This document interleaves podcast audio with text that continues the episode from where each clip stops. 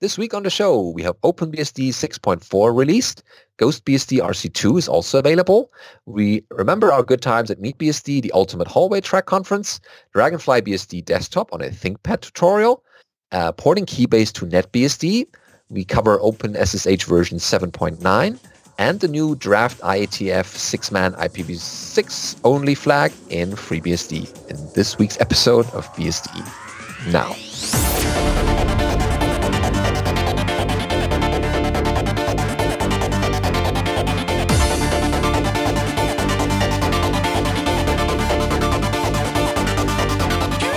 BSD Now, episode 270, Ghostly Releases, recorded on Halloween, which is the 31st of October 2018. Hello, I'm your host, Benedict Reuschling. And I'm Allan Jude. And wow, we have a lot of stuff for you since we're back from MeetBSD. A couple of things have accumulated, uh, but we'll go through them uh, one by one, either in this episode or the next one. And it starts off this week with the OpenBSD 6.4 release. Yeah, lots of interesting stuff. They have a detailed changelog uh, available for what's different between 6.3 and 6.4, uh, and the instructions to go download that and so on. Um, but some highlights that I picked out um, for VMM, the or the OpenBSD hypervisor, uh, they've added support for QCOW2 disks uh, and snapshots. So QCOW2 is the disk format from QEMU, uh, but it does copy on write so that you can create snapshots and so on of your VM image files. Uh, so inside the disk format, it has support for snapshots and so on. And they have native support for that now in VMM. And uh, I know some people working on porting that to bhyve as well. So oh. that'll be really nice to be able to, A, use existing QCOW images, but uh, being able to have snapshots and features like that without necessarily depending on, you know, FreeBSD and a ZVol or whatever. Yeah, that is good uh, for the VMM uh, folks. Yep. Also support for VM templates and deriving instances from those templates using their vm.conf. Um, if you're a road warrior, their new uh, join subcommand for ifconfig is very useful for Wi-Fi. Uh, so you can check out the ifconfig man page for that if you're interested. Um, then they have some installer improvements, including by default now creating user OBJ as a 5 gig partition and user local as a 20 gig partition if you use the automatic disk partitioning. uh, for security improvements, there's a lot of work gone into that in the latest OpenBSD. The one is the new unveil system call uh, is now available. It extends pledge basically and uh, restricts file system access and a bunch of applications are using that now. They've implemented um, the mem stack option for mmap, uh, which basically causes uh, for uh, page faults and syscalls, the kernel will check that the stack uh, pointer points to a map stack memory and not somewhere else. Uh, so that stops attackers from being able to do stack pivots. Uh, they've added the RetGuard security mechanism for AMD 64 and ARM 64. So um, for each function, you have a random cookie to protect access to function return instructions, making it harder to have uh, the ROP gadgets to be able to use existing code chained together to make an exploit.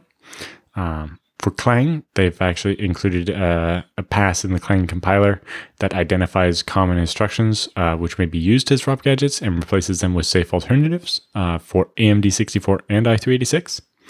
Um, the retpoline mitigation against Spectre variant 2 is enabled by default on Clang and in some of the assembly files. Uh, the Spectre RSB mitigation is also available. Uh, and Intel L1 terminal fault mitigation is available. And if your hardware supports PCID, um, then uh, it'll be used and have a separate user and kernel uh, thread for each TLB. They also extended the meltdown mitigations to i386, and AMD 64 now uses eager FPU switching instead of lazy FPU. Uh, and because simultaneous multi-threading uses uh, core resources are shared in an unsafe manner, uh, they disable it in software by default now uh, in the latest OpenBSD. And another interesting one is they've disabled support for recording audio by default. You have to specifically enable kern.audio.record if you want uh, any application on the system to be able to use your microphone. Ah, so that no one can listen in through applications because it's enabled by default until now.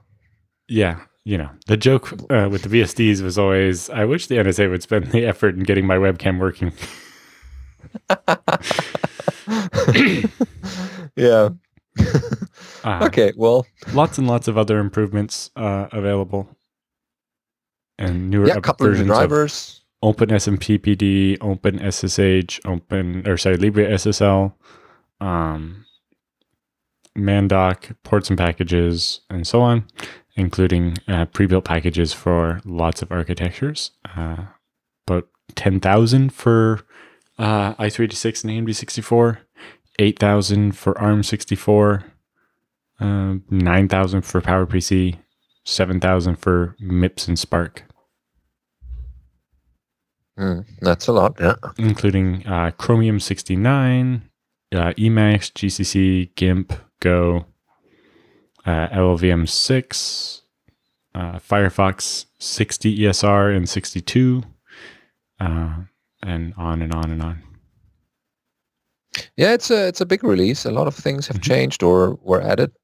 Uh, so yeah, congratulations, OpenBSD.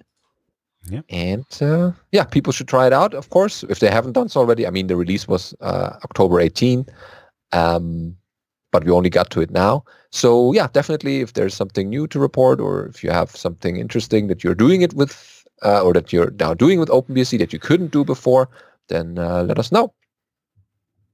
So next up, uh, another release, not the final release yet, but it's a release candidate uh, of GhostBSD 18.10. Uh, RC2 is here. And so on their website, they announced that the second release candidate of OpenBSD 18.10 is the second official release of GhostBSD uh, with TrueOS under the hood, uh, with the official desktop of GhostBSD being made. Uh, however, in the future, there might be an XFCE community release, uh, but for now, there are uh, no community releases yet. And you can find a couple of screenshots here. Yeah, so As- if you're interested in the the process and what they're talking about for community releases, uh, check out the video from Kris Moore's talk at MeetBSD, which we'll talk about in a bit.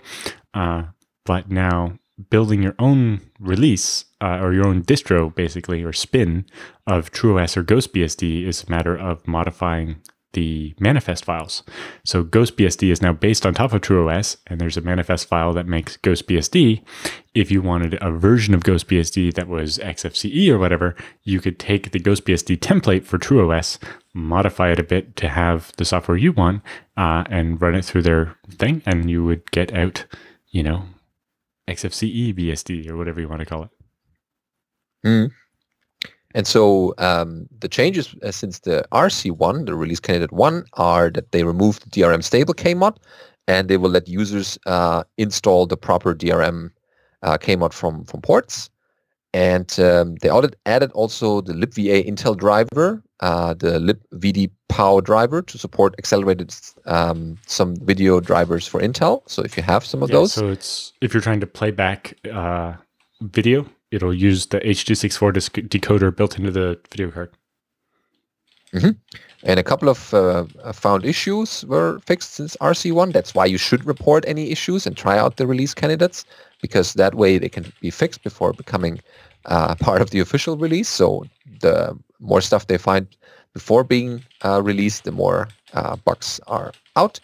And um, yeah, so you basically to update from RC1 to RC2, you do package update dash F and then do package install dash F libarchive curl and libgksu and then sudo package upgrade and there you got it.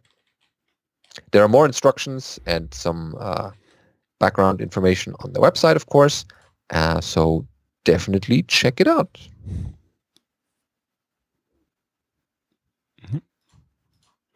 And kind of uh, as we mentioned a bit as part of OpenBSD uh, 6.4 uh, was the release of OpenSSH 7.9. Yeah, that's, So- that's warrant, warrants its own entry because it's a Mhm. software release in itself. So there are two incompatible changes, so you'll need to watch out for these if you're upgrading. Uh, the first is that SSH and SSHD, the setting of the CA signature algorithms options, bans the use of DSA keys as certificate authorities now. So make sure that you don't have that setting or it won't start. Uh, and SSHD, the authentication success failure log messages have changed format slightly and now include the certificate fingerprint. Uh, previously, that was only included uh, the key ID and the CA key fingerprint. Um, so if you have something that's uh, logging or processing those, you're going to want to watch out for that change. Um, but it means you'll actually know which certificate uh, they logged in with now. So primarily, uh, 7.9 is a bug fix release, um, but some interesting new stuff. Um, they allow most port numbers to be specified using the service name uh, for you know get served by name. So anything defined in etc services, you can use the name instead of the port. Um, they allow the identity agent configuration directive to accept environment variable names. This supports the use of multiple agent sockets without needing to use fixed paths. So you can use an environment variable to tell it which SSH agent or GPG agent or whatever to talk to. Uh, SSHD now supports signaling sessions via the SSH protocol. Uh, a limited subset of signals are supported uh, and only for logins or command sessions, not for subsystems like SFTP, um, that were now subject to a forced command via authorized keys or SSH config. Uh, SSH now has SSH-Q sig to list the supported signature options, um, just like you can do uh, SSH capital Q cipher or MAC and so on to see what algorithms are supported. Um, both SSH and SSHD now have the CA signature algorithms option um, allow you to control over which signature formats are allowed.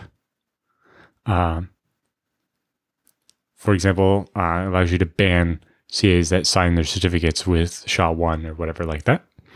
Uh, and now SSHD and SSH keygen allow key revocation lists to be uh, to revoke keys specified by their SHA-256 hash. So you can actually do revocations that way. Mm-hmm. Yeah, that's good. So you can block people just based on on that. Yeah, great. That's a lot of uh, stuff. I mean, even bug fix releases are interesting and uh, important to have because, especially with uh, such a widely used software as like SSH is, or OpenSSH more like that, uh, it's important to have regular updates and bug fixes.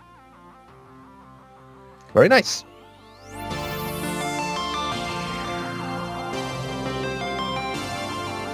So, news roundup this time for us, uh, covering MeetBSD 2018, of course, the ultimate hallway track. This is a uh, blog post from Michael Dexter over at the iXsystems blog, who were sponsoring and organizing the whole thing. And this is from the uh, conference leaflet where they, where I was uh, surprised to find my likeness here. I don't know if you can see it, but uh, we were sponsoring, or not we personally, but Jupiter Broadcasting, and uh, they had this little leaflet in there. Yeah, I thought about leaving that in my Airbnb to scare whoever came after us. Oh my God, the devil worshippers again. Um, no, no, um, that was cool, certainly. So great conference for me. It was the highlight for this year. It was a, uh, a I mean, well organized, a lot of cool people there, good talks, just all around good conference. So, but um, reading from the uh, blog post from Michael Dexter here, uh, that um, so his uh, summary is basically founded in Poland in 2007 and first hosted in California in 2008. MeetBSD combines formal talks with unconference activities to provide a level of interactivity not found at any other BSD conference.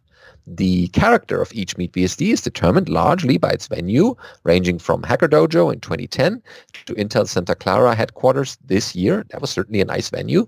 Um, Intel SC12 building provided a beautiful auditorium and sponsors room, plus a cafeteria for the Friday night social event and a Saturday night FreeBSD 25th anniversary celebration. The formal nature of the auditorium motivated the formation of MeetBSD's first independent program committee, and a public call for participation. So Allan and I went uh, and served on that program committee with a couple of other folks. Mm-hmm. That was nice. And uh, together, these resulted in a backbone of talks presented by speakers from the United States, Canada, and Poland, combined with unconference activities tailored to the space. Okay, so MeetBSD day zero. So day zero of MeetBSD was a FreeBSD developer slash vendor summit hosted in the ex- exactly same auditorium where the talks would take place. And like the conference itself, the event featured a mix of scheduled talks and interactive sessions. And uh, the scheduled talks were LWPMFS, which is a lightweight persistent memory file system by Ravi Pokala, uh, evaluating Git for FreeBSD, held by Ed Maste, and Numa by Mark Johnston. So yeah, all these were interesting and sparked a couple of uh, discussions with the developers who were present. Uh, Ed's overview of the advantages and disadvantages of using Git for FreeBSD development was the most interesting to users and the developers, and the discussions continued into the following two days, as they normally should. And so that was the uh, vendor summit. Of course, we also did the um, Have Need One session with uh, George Neville-Neil and uh, John Baldwin, and we collected a few things for FreeBSD 13. And uh, yeah, that was also uh, not not just technically interesting, but also uh, funny. If you've ever been to those, you can with those two people leading that session. That's certainly giving you a lot of levity as well. Okay, MeetBSD day one. The first official day of MeetBSD 2018 was kicked off with introductions led by MC JT Pennington of also uh, BSD Now fame and a keynote using TrueOS to bootstrap your FreeBSD based projects by former uh, BSD Now host Kris Moore. Yep. Uh, so that was what we were talking about in the Ghost BSD segment. They uh, kind of explained how uh, they built the tools so that anyone could make their own spin of TrueOS quite easily. Uh, and uh, if you're interested in that, that talk is, I think the videos for most of the talks from MeetBSD are on YouTube now or will slowly appear over the next couple of days. Mm, yeah.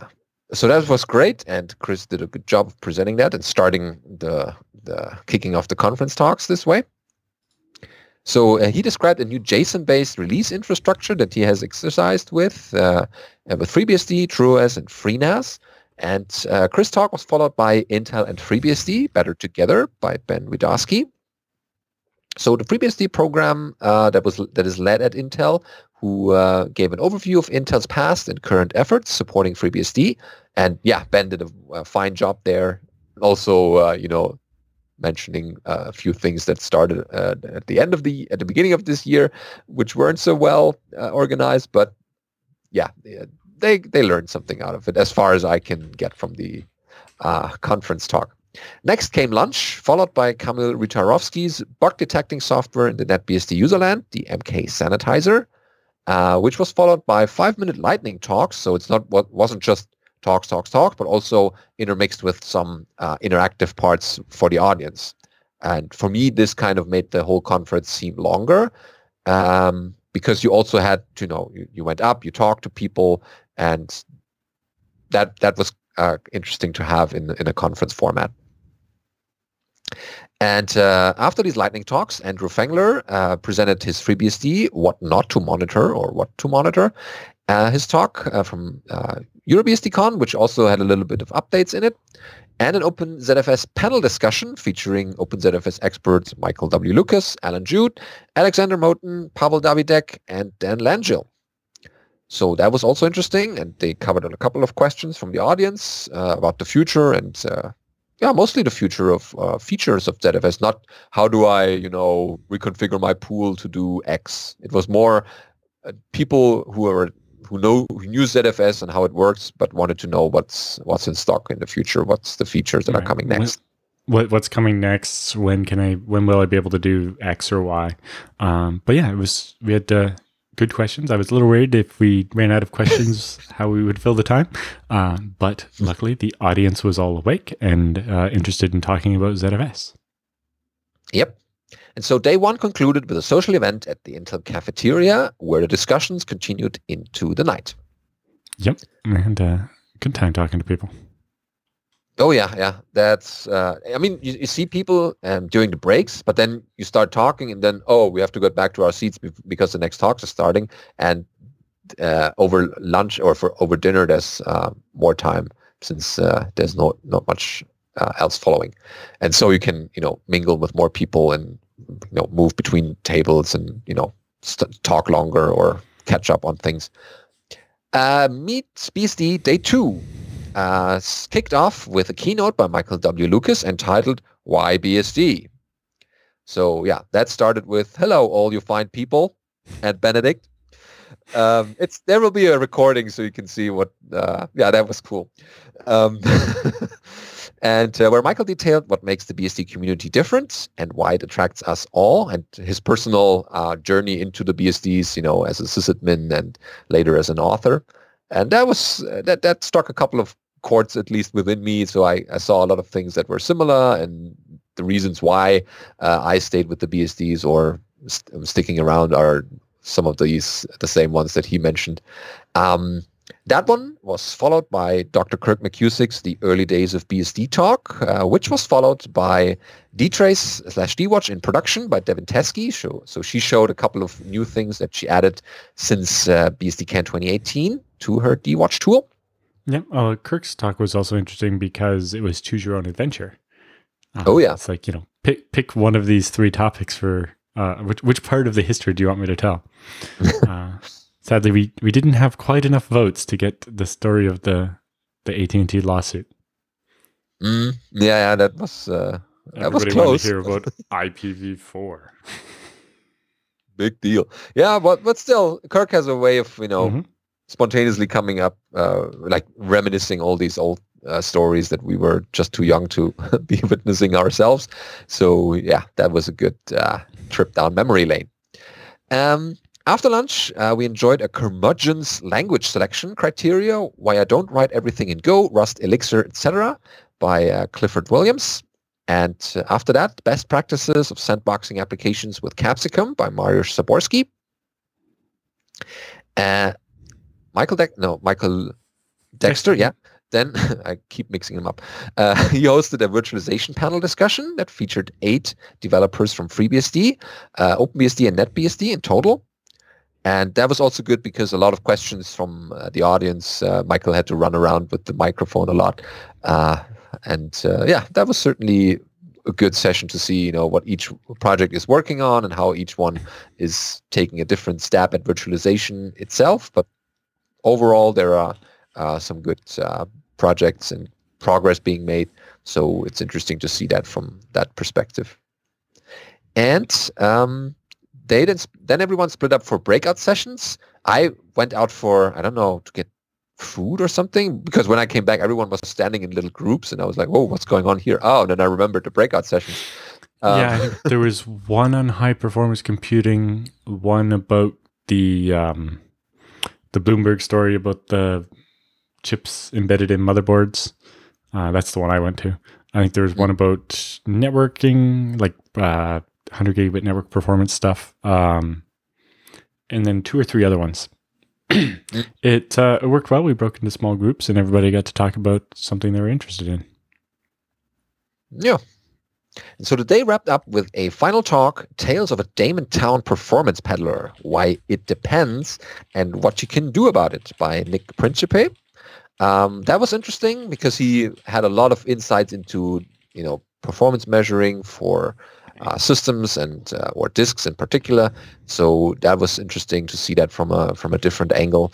And uh, then it was time for the FreeBSD 25th anniversary celebration at the Intel uh, cafeteria.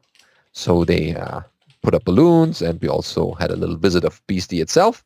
So that was certainly nice to wrap up not only the conference, but also celebrate a little bit the 25th anniversary of FreeBSD, since we came a long way and we might as well celebrate that. It's uh, It took us uh, a lot of effort to get there. It took and us 25 next... years to get to be a 25-year-old project.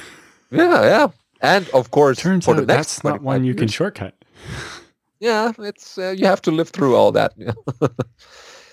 yeah, and so putting the meat in MeetBSD, uh, so Dexter here confesses the other organizers and he were actually a little bit nervous about how well one large auditorium would suit a BSD event, but the flexible personal space it gave everyone allowed for countless meetings and heated hacking that often brought about immediate results. He watched people take ideas through several iterations with the help and input of obvious and unexpected experts, all of whom were within reach and not having to pick up and leave for a talk in another room organically resulted in essentially a series of mini hackathons that none of us or of them anticipated but were delighted to witness taking the hallway track to a whole new level. The mix of formal and unconference activities at MeetBSD is certain to evolve and uh, he thanks everyone who participated with questions, lightning talks, and panel participation. And a huge thanks to our sponsors. Yes, definitely, including Intel for both hosting and sponsoring MeetBSD California 2018, Western Digital, Supermicro, VeriSign, Jupiter Broadcasting, the FreeBSD Foundation, Bank of America, Merrill Lynch, the NetBSD Foundation, and last but not least, the team at iXsystems. And closes with see you at MeetBSD 2020. Yeah, uh, I like the mix of conference and unconference we had. Um, it's different than previous Meet BSDs, but I don't think any two Meet, BSDs have ever been the same, and that's kind of the point. Um, and part of it comes down to what's interesting at the time or which people are there and, and so on, and it allows us to adapt. Uh, but yes, I liked um, the auditorium made the group seem a little small if you were in the room, but then when you saw us all at uh, in the cafeteria, it was like, oh, there's lots of people. It was so yeah. weird. It's like, you know, it's I don't see any faces I didn't see in the other one. It's just the auditorium is a, a bit bigger than it looks. Uh, but that worked out because it meant everybody could be, you know, you could sit with a whole bunch of people if you wanted, or you could kind of sit more by yourself if you wanted. yeah. Uh, and you know, uh, I I did see a bunch of people hacking on stuff, and uh, it was also great when I was uh, helping somebody debug something, and then somebody'd hear a keyword that got their attention, and suddenly there's five of us, and we were figuring out what was going on. Yeah, and for me personally, it was a good um, way of talking to people that I only see typically just once a year at BSD Can. Mm-hmm. Um, because a lot of them don't travel that much or don't come to European conferences or other events. So that being in the US, I had a, a chance to, you know, catch up since uh, Meet BSD and, you know, continue talking to them a little bit longer because I see other people at almost all the other BSD conferences. So I try to make as much time as possible um, with those people who I don't see that often. So yeah, definitely, and also talk to new people, of course, and people mm-hmm. who uh, know us, knew us from the show, of course. And uh, yeah, that was great to see the community uh, growing and uh, all the the excitement in the room. That certainly always keeps me coming back. Yeah. And yeah, I would say about the same thing. I, I made a point of not talking to you very much. Yeah, Allan and I were just hi, Allan, hi, Benedict, and just walked out yeah. because we talk all the time. We might as well uh, use like, the time with the people. I just saw there. you on Wednesday. It's only Friday. Go away. Yeah, what, what's new? Yeah, it's uh, nothing. Okay, then. yeah. Yeah, it would happen the same if, if it would be different people in in this chat or in this yep. um, broadcast. So perfect time to mingle with other people. Yep. All so right. Next story. Yeah. Uh, for the Dragonfly folks, we have a setup here with a uh, how to set up the Dragonfly BSD operating system with a desktop on real hardware. And the desktop hardware is, in this case, the ThinkPad T410. Yep. Uh, so I think we covered a tutorial uh, from, I think, the same author uh, recently when they did OpenBSD, but they also tried Dragonfly on the same hardware. And so they say, oh. you know, Linux has become too mainstream and standard BSD is a common thing now. So let's try Dragonfly, mm-hmm. which is a fork created out of FreeBSD 4.8 many, many, many years ago. It's been a while, yeah. Yeah. Uh, and they're showing it off. So they uh, say they also tried GhostBSD and TrueOS, and they have reviews there if you're interested in see what they thought of those.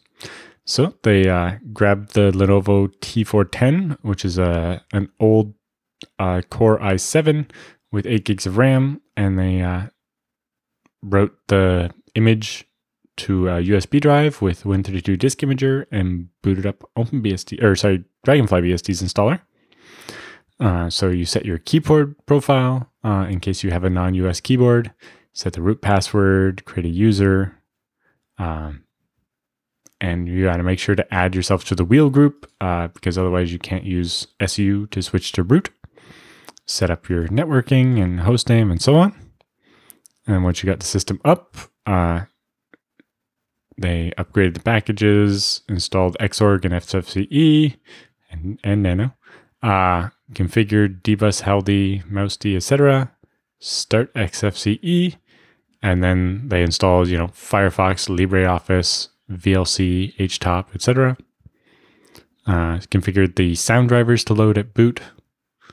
Uh, made sure it played out the right uh, sound device by default. And they were good to go. And then they installed some games uh, Chocolate Doom, uh, Assault Cube, OpenTTD. That's a vote for me. That's uh, an open source clone of Transport Tycoon Deluxe. Yes, create train tracks set. and locking signals and oh dear. Yes. um, the open source one allows longer trains and more complex signals than the original game. Oh, oh. ah, the fun. Still play that from time to time. Uh, so much fun. Yeah, this is where all the locking problems are coming from. yeah. Uh, well, it'd be a good way to visualize them. yeah, and uh, see what what happens if you don't make it then they have uh, using Wi-Fi Manager to configure the Wi-Fi, uh, enabling PowerD to save some battery, using uh, APM to watch better usage, configuring the lid switch so that the machine will automatically suspend when you close the lid, all that kind of stuff. Uh, they say upsides is that it was free and open source with a long history. The drivers work for Ethernet, Wi-Fi, 2D and 3D video. Uh, they liked the Hammer 2 file system and thought that was neat. Um, they said the downsides was that it didn't have as many drivers or direct app support as Linux, and the installer and desktop have some uh, quirks and required him to do a bit more manual work than uh, some of the other OSs. Mm-hmm. But that's an interesting review of Dragonfly. Yeah, and you can build a perfectly fine uh, desktop out of that and uh, use it as your main work rig. Yeah. Uh, speaking of MeetBSD, one of the people we met at MeetBSD uh, has a post here about her work to port Keybase, the uh, online. It's like a. I don't know how to describe Keybase. It's it's not a cloud version of GPG. It's just a verification service. It's well, it's almost a social network based around the web of trust without the nasty parts of a social network.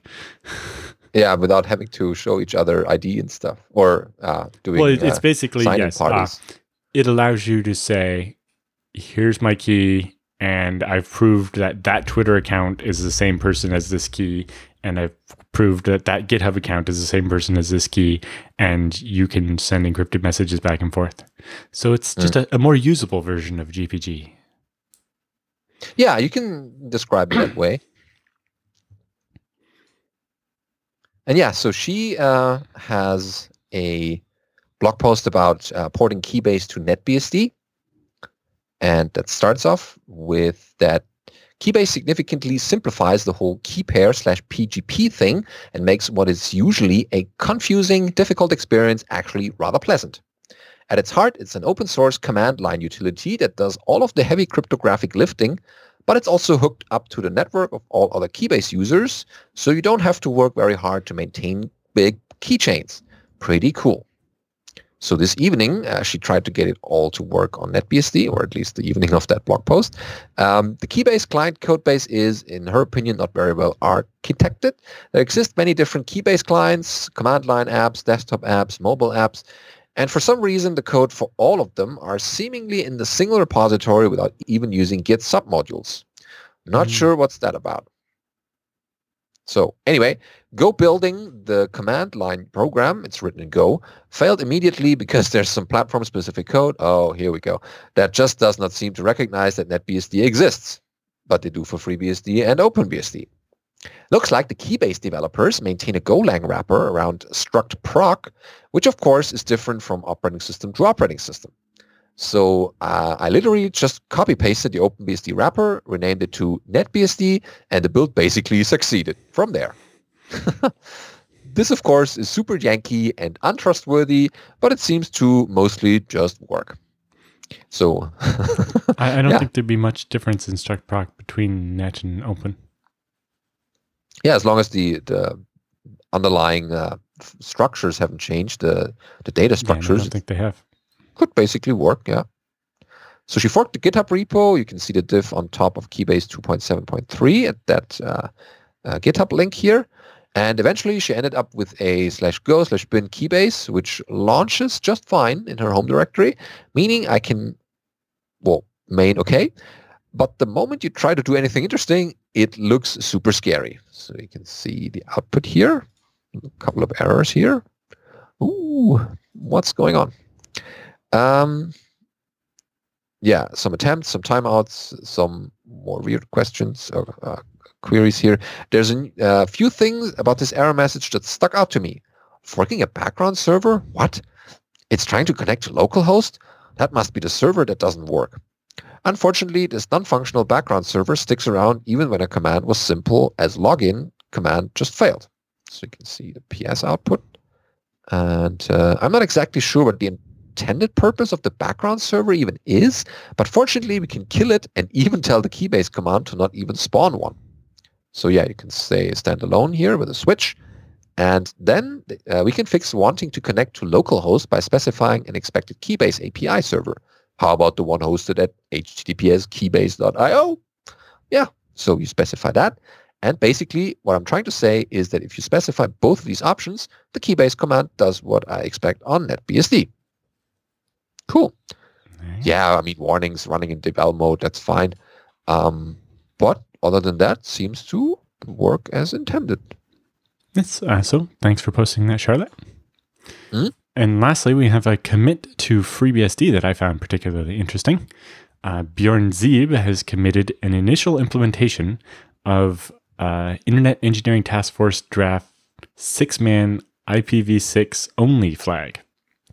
So this change defines a router advertisement 6 or IPv6 only flag, which routers may advertise.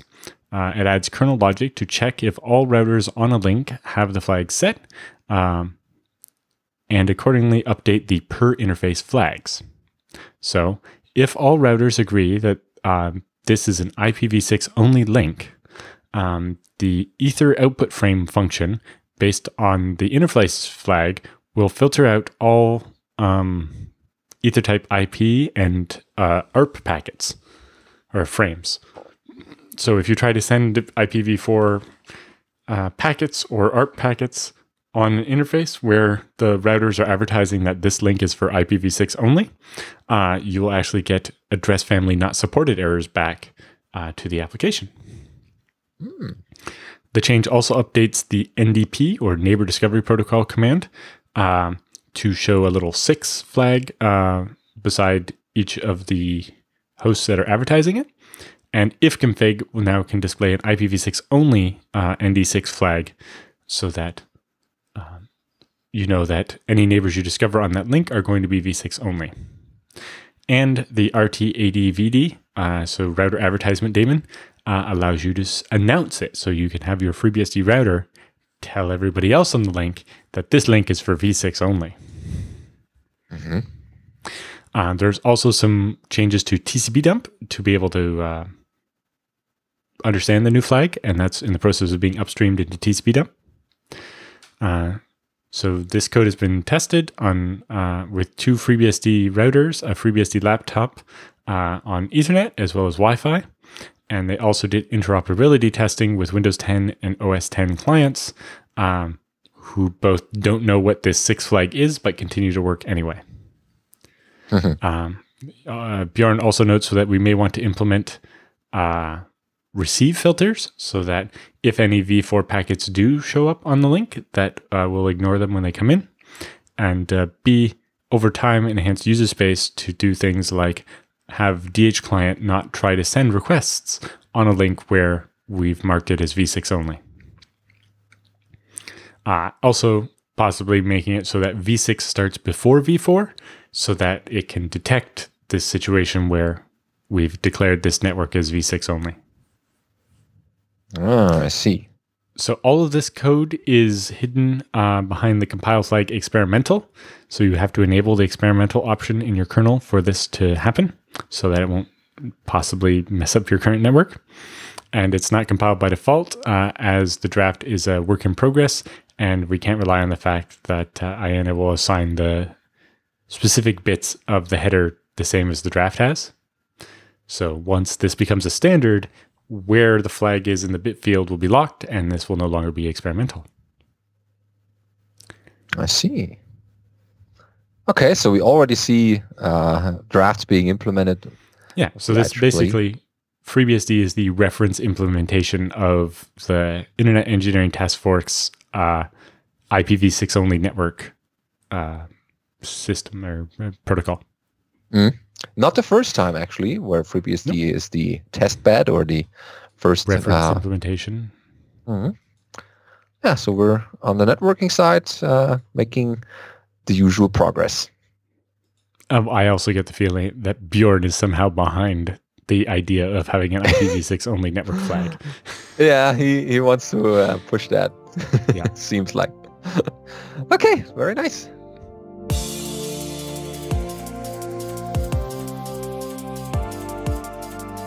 So, time for a long list of Beastie Bits this week, um, but nevertheless worthwhile covering.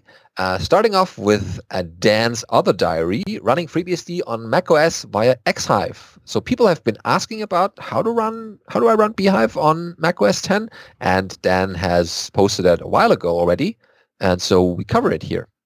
So bhyve is a hypervisor slash virtual machine manager developed on FreeBSD, and xhyve is a port of bhyve to OS 10. That's where the name's coming from.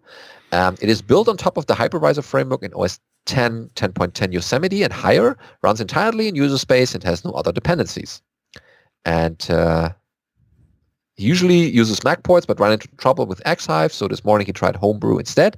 And so basically you start brew install dash dash head xhyve and it clones it for you, creates it for you. And in the usual brew uh, way of doing things, it's quick and easy. You don't have to do much.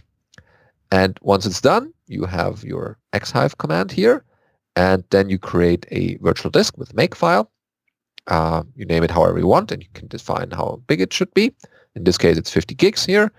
And then you create a little install script. You can copy the one from Dan and uh, make necessary adjustments. And he installs FreeBSD 11.2 release here in this one. Uh, creates an interesting UUID. It's a perfect fit for our Halloween episode here. And after that, it's the long xhyve call because it needs a couple of parameters, but uh, you then nicely put it into shell variables, so it's easy to change. And once you start that, you run the script, and here's your familiar FreeBSD booting, and you can install it into your little um, virtual disk that you created, and then you have your little xhyve or your FreeBSD on your Mac OS 10 can come in handy for tests and just uh, demoing FreeBSD, or if you just can't have FreeBSD running any any anyway else, that's uh, a good way to eat your own dog food, basically. Yeah, well, it's super handy for development, especially if you're doing things that might crash. Uh, crashing the VM instead of your laptop is very useful. Oh yeah, it keeps you from uh, swearing and cursing and needing to reboot. So yeah, it's a good way. And thanks Dan for um, documenting that and then hopefully more people will use xhyve and yeah find bugs or start developing on that maybe yep uh, when we talked to Michael W. Lucas before MeetBSD, he mentioned that he was going to be auctioning off a an OpenBSD book and a FreeBSD book, uh, and both of those uh, auctions have gone through. So yeah. the auctions are now over. Uh, they actually ended uh, late on Saturday, but I suspect Sunday traveling and couldn't get the post up. Um, so the OpenBSD auction uh, went to Jared, who bid $1,000, uh, crushing poor Cybermonk, who bid less.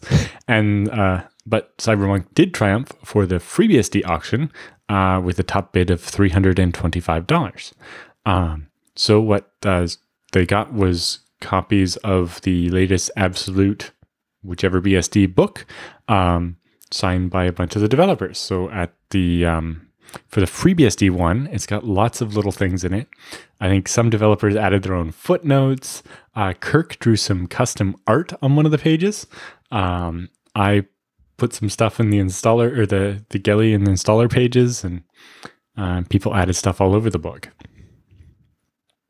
So yeah, really, it was you, you you paid for a defaced book rather than rather than just autographs. It's mostly got snarky comments and extra footnotes and uh, yeah, I saw people going to the index and see, ah, where's the software I'm, I'm mostly involved with? Ah, there. Okay, page 200. I don't know.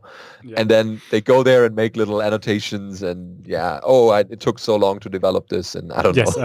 um, I know there's one section that, uh, so John Baldwin has reviewed all three editions of the book that have come out over the last like 20 years. Mm. Uh, and only this time did he spot an error that's been there since the beginning.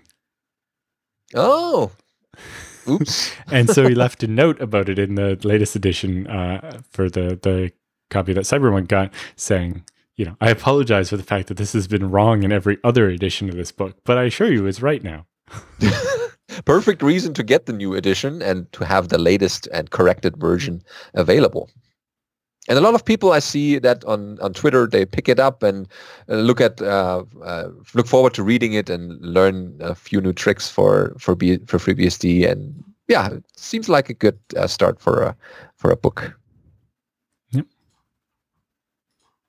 Okay, then next up we have OpenBSD principles.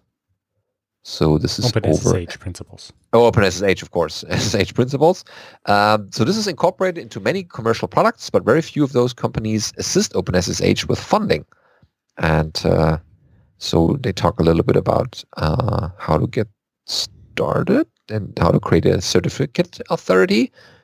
And then uh, the principles part is that uh, while the concept is similar to X509, commonly used in TLS, OpenSSH certificates are different format. Uh, they contain much less information, but it doesn't mean that they are less useful. In fact, OpenSSH certificates allow fine-grained control to local users and hosts with security principles. And that is how you uh, can set that up. So you can see the examples here and how to create the host certificates and then verify them and create user certificates after that. And that's mostly familiar tools, SSH keygen and uh, copying the uh, proper keys around and signing them. So yeah, if you're interested in creating your, not just uh, enhancing your uh, authority or SSH authority, but also adding the principles to it, then check out that GitHub article. Mm-hmm. Useful tutorial. Uh, and then the OpenBSD Foundation announces their second uh, Iridium donation from Handshake, uh, which is um, a project trying to do decentralized certificate authority and naming.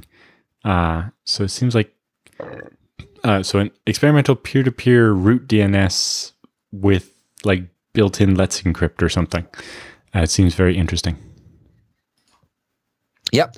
The uh, uh, the FreeBSD Foundation also got a donation from them. And so thanks to the Handshake folks for donating mm-hmm. to both uh, the OpenBSD and the FreeBSD Foundation. And so for OpenBSD, it was their second Iridium donation, which is a lot of money and goes to a good purpose because it keeps OpenBSD development and, uh, yeah, generally uh, the project uh, monetary resources that they sometimes need um, yeah, flowing. You know, making sure that people get to uh, the OpenBSD hackathons and hardware purchases, right hardware like and that. so on. Exactly. Mm. Yeah. So great. Thanks for uh, that donation. And next up, we have NetBSD machines at Open Source Conference 2018 in Kagawa. And so that's a little uh, announcement here, or um, uh, NetBSD advocacy. Uh, the Japan NetBSD's user group held both had a booth at the Open Source Conference 2018 in Kagawa on October 6th.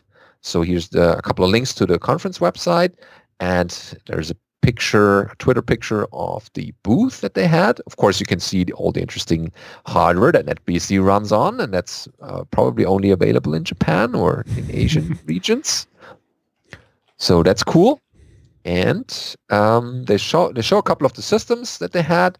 So if you've ever wanted to see NetBSD X68K on XM6i, then there it is. Well, it's uh, certainly cool to have all these different devices running NetBSD.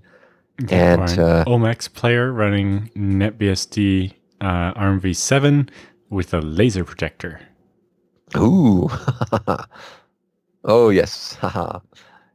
and an, a NetBSD 8 i386 on ePC, uh, as well as a NetBSD tourist guide available. Oh, yeah, to the to the actual conference.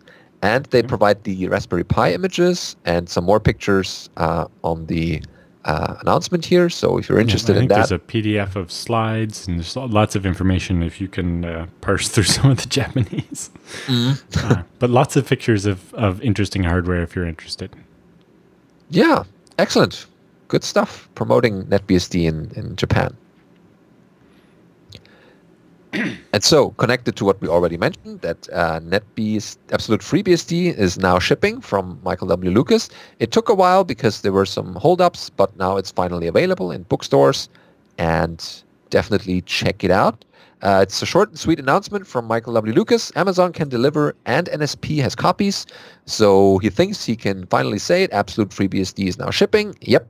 And here's the obligatory Gratuitous new book selfie. Yep, there it is. So, uh, if you want to get the ebook and print bundle together, if you go over to No Starch Press and use the coupon code I love Michael, uh, that's I L U V uh, M I C H A E L. Um, they'll give you 30% off any No Starch Press purchase, and it also uh, kicks a few dollars back to Michael. Uh, and you'll be able to get a discount on the ebook and print version together or you can just buy it on Amazon, whichever you prefer. Mm-hmm. And, and as always, the ebook is DRM free. Yes, that's also important uh, to know. If you are supporting Michael Lucas this way, then get the DRM free version of that book because why not? Um, so next up is uh, we have an article here about Nextcloud on OpenBSD uh, interestingly enough named um, URL or the domain name, heartbleed.nl with uh, the e's replaced by threes, because why not? Yeah. Uh, so they walk through setting up Nextcloud, uh, including installing Postgres, PHP 7, uh, and a caching file locking uh, and so on with APCU and Redis. Um, so they show how you set it up, uh, let yourself, or well, they configure doas uh, and SSH uh, on the server first, um, but then they uh, install the Postgres server, install PHP, uh, configure PHP, enable the Postgres server, um, get all that running. Then uh, configure their web server, give it the Let's Encrypt fun, set up Nextcloud get that set up uh, and running.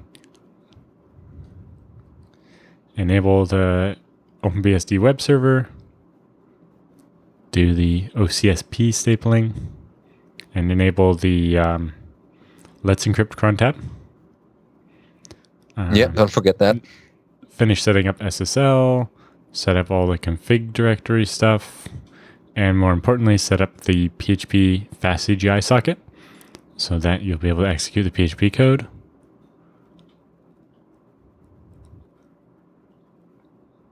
Get the Postgres database uh, configured with initdb. Get that all running. Get your PHP sorted out. Uh, install the APCU module for caching. And then just download and install Nextcloud hook it up to yeah. the database, and there you go. And they also have a troubleshooting section. Oh yeah, in case something goes wrong or some uh, beginner mistakes come up, then uh, yeah. But ultimately, you have then Nextcloud on a secure operating system in the cloud, and you can keep your data on uh, OpenBSD. There you go. Uh, next is the FreeBSD 12.0 Beta 2 uh, announcement available. So we're almost there, just a little bit longer. Uh, but for people who want to try it out, and we encourage you to do that, because the more stuff you find in those betas, the more uh, fixes that we need, the better, because those can still go into the final 12.0 release. And if people not test it and just think everything will be fine, then it's too late when the release is coming out. So test this out. The betas are almost the final thing, but maybe if you discover here and there a couple of things that still need to be fixed, and yeah, definitely report those, create a, a bug report in Bugzilla for it, and then we have a chance to fix it before it goes into the final one. Yep. Uh, some de- debugging stuff that was left on has been disabled uh, in beta 2. Uh, the time zone's been updated because uh, the time zone database changed recently. Um, they fixed a panic that could happen if you combined lag and VLANs together. Uh, glad they fixed that because I do exactly that. Um, they added the ability to prevent uh, interruption to the boot process without entering a password. Um, and they uh, fixed an off by one error that could lead to a system panic in the sound driver. Um, and they've also modified the uh, Mellanox ConnectX 6 driver to be able to notify when a port on a uh, ConnectX 6 card has been turned off due to insufficient power. If you actually don't have enough electricity to run all the ports on the card, uh, you get a useful error message now instead of not. Hmm. Okay. And there's also been some updates to the Linux compatibility layer and uh, deprecation warnings added to a bunch of older uh, 10 and 100 megabit network cards that will be removed in FreeBSD 13 in a couple of years. Uh, so you'll have uh, plenty of notice uh, that your hardware is only supported for a couple more years uh, if you're running FreeBSD 12. Oh yeah, and yeah. the release announcement includes download links for the regular CD or memstick images, but also pre-built VMs if you don't want to go through the install phase, or pre-built QEMU systems, or Amazon systems, or Vagrant systems, and so on and so on. Hmm. Yep. And cool. all of the SHAs of all of the files are included here in the mailing list, uh, and that entire mailing list message is GPG signed uh, by the release engineer. So that's the right way to verify the checksums. Sure. Very cool. Then Uh, next a up, reminder from the video we featured the other week uh, that in fact uh, Microsoft has ported dtrace to Windows from FreeBSD though. Uh, they didn't start from the original upstream Illumos. They started with a version that's in FreeBSD. Yeah. So now you can hell, hell, hold a candle into a dark uh, place and see what kind of bugs are skirring around. So yeah, Yep. it's Uh, and I think. George has managed to reach out to the right people and working on getting the uh, Windows port of dtrace to be part of the Open dtrace project. Oh, even better, yeah, for a long-term, uh, sustainable, Yeah. collaborative effort there. Great, yeah. So definitely dtrace all the things on Windows, find all the stuff how it works internally, and what crazy things software is doing behind the scenes. Now that you can look at it, and yeah, make sure to have a look. And then we have a couple of announcements for upcoming uh, events since the year is not over yet and people are still meeting about the BSDs. Um, the first thing that we have is Hellbug, H-E-L-B-O-G. Uh, Fall 2018 meeting has been scheduled for Thursday, the 15th of November. Yep. So if you're in Finland, especially Helsinki, uh, the if you go to hellbug.fi uh, or the HellBSD user group with one L because Helsinki, um, the um, that's when the Finnish will be having their BSD user group.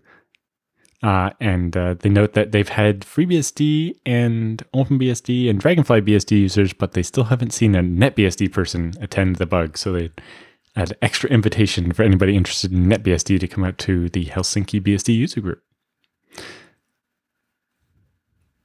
Oh yeah. Very nice.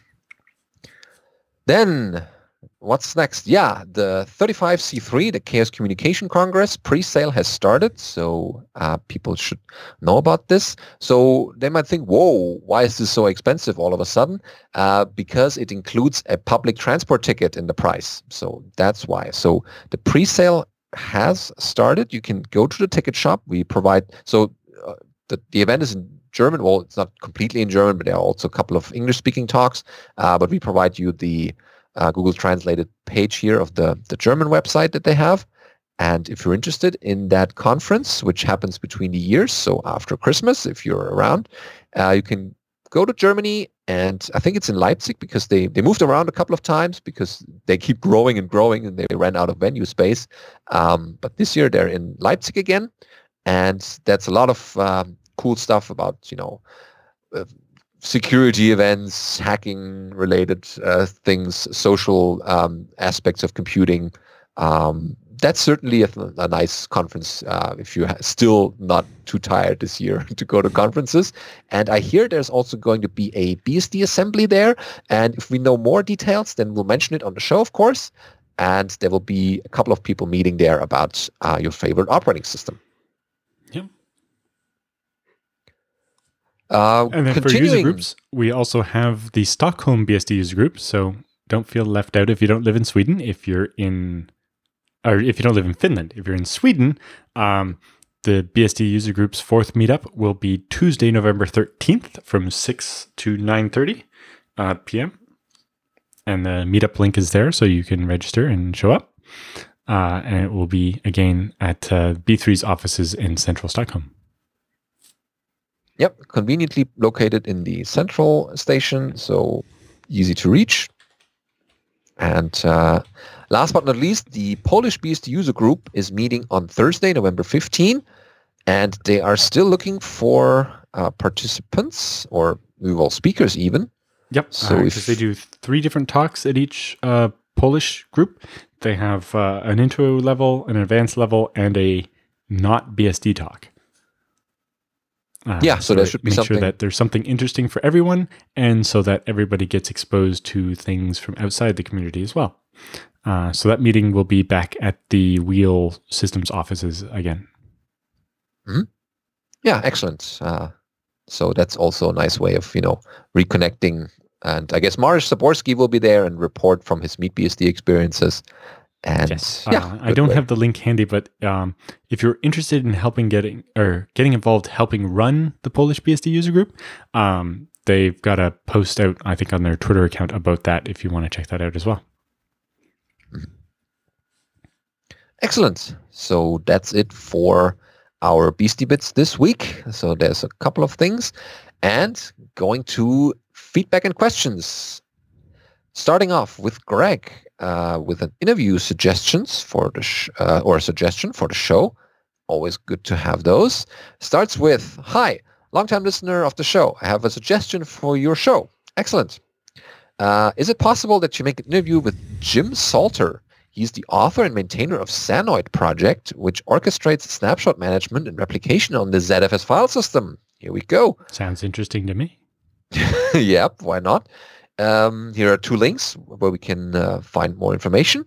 Uh, if you won't be able to make the interview, I believe that many of us will be pleased to hear your review of Sanoid and Syncoid, and preferably a comparison with ZXfer, or at least a mention in the show in one of your segments. Okay, we covered that, but we'll uh, be digging deeper. Mm-hmm. Uh, whenever, uh, whatever you'll do, as much information as possible would be appreciated. Thanks, Greg.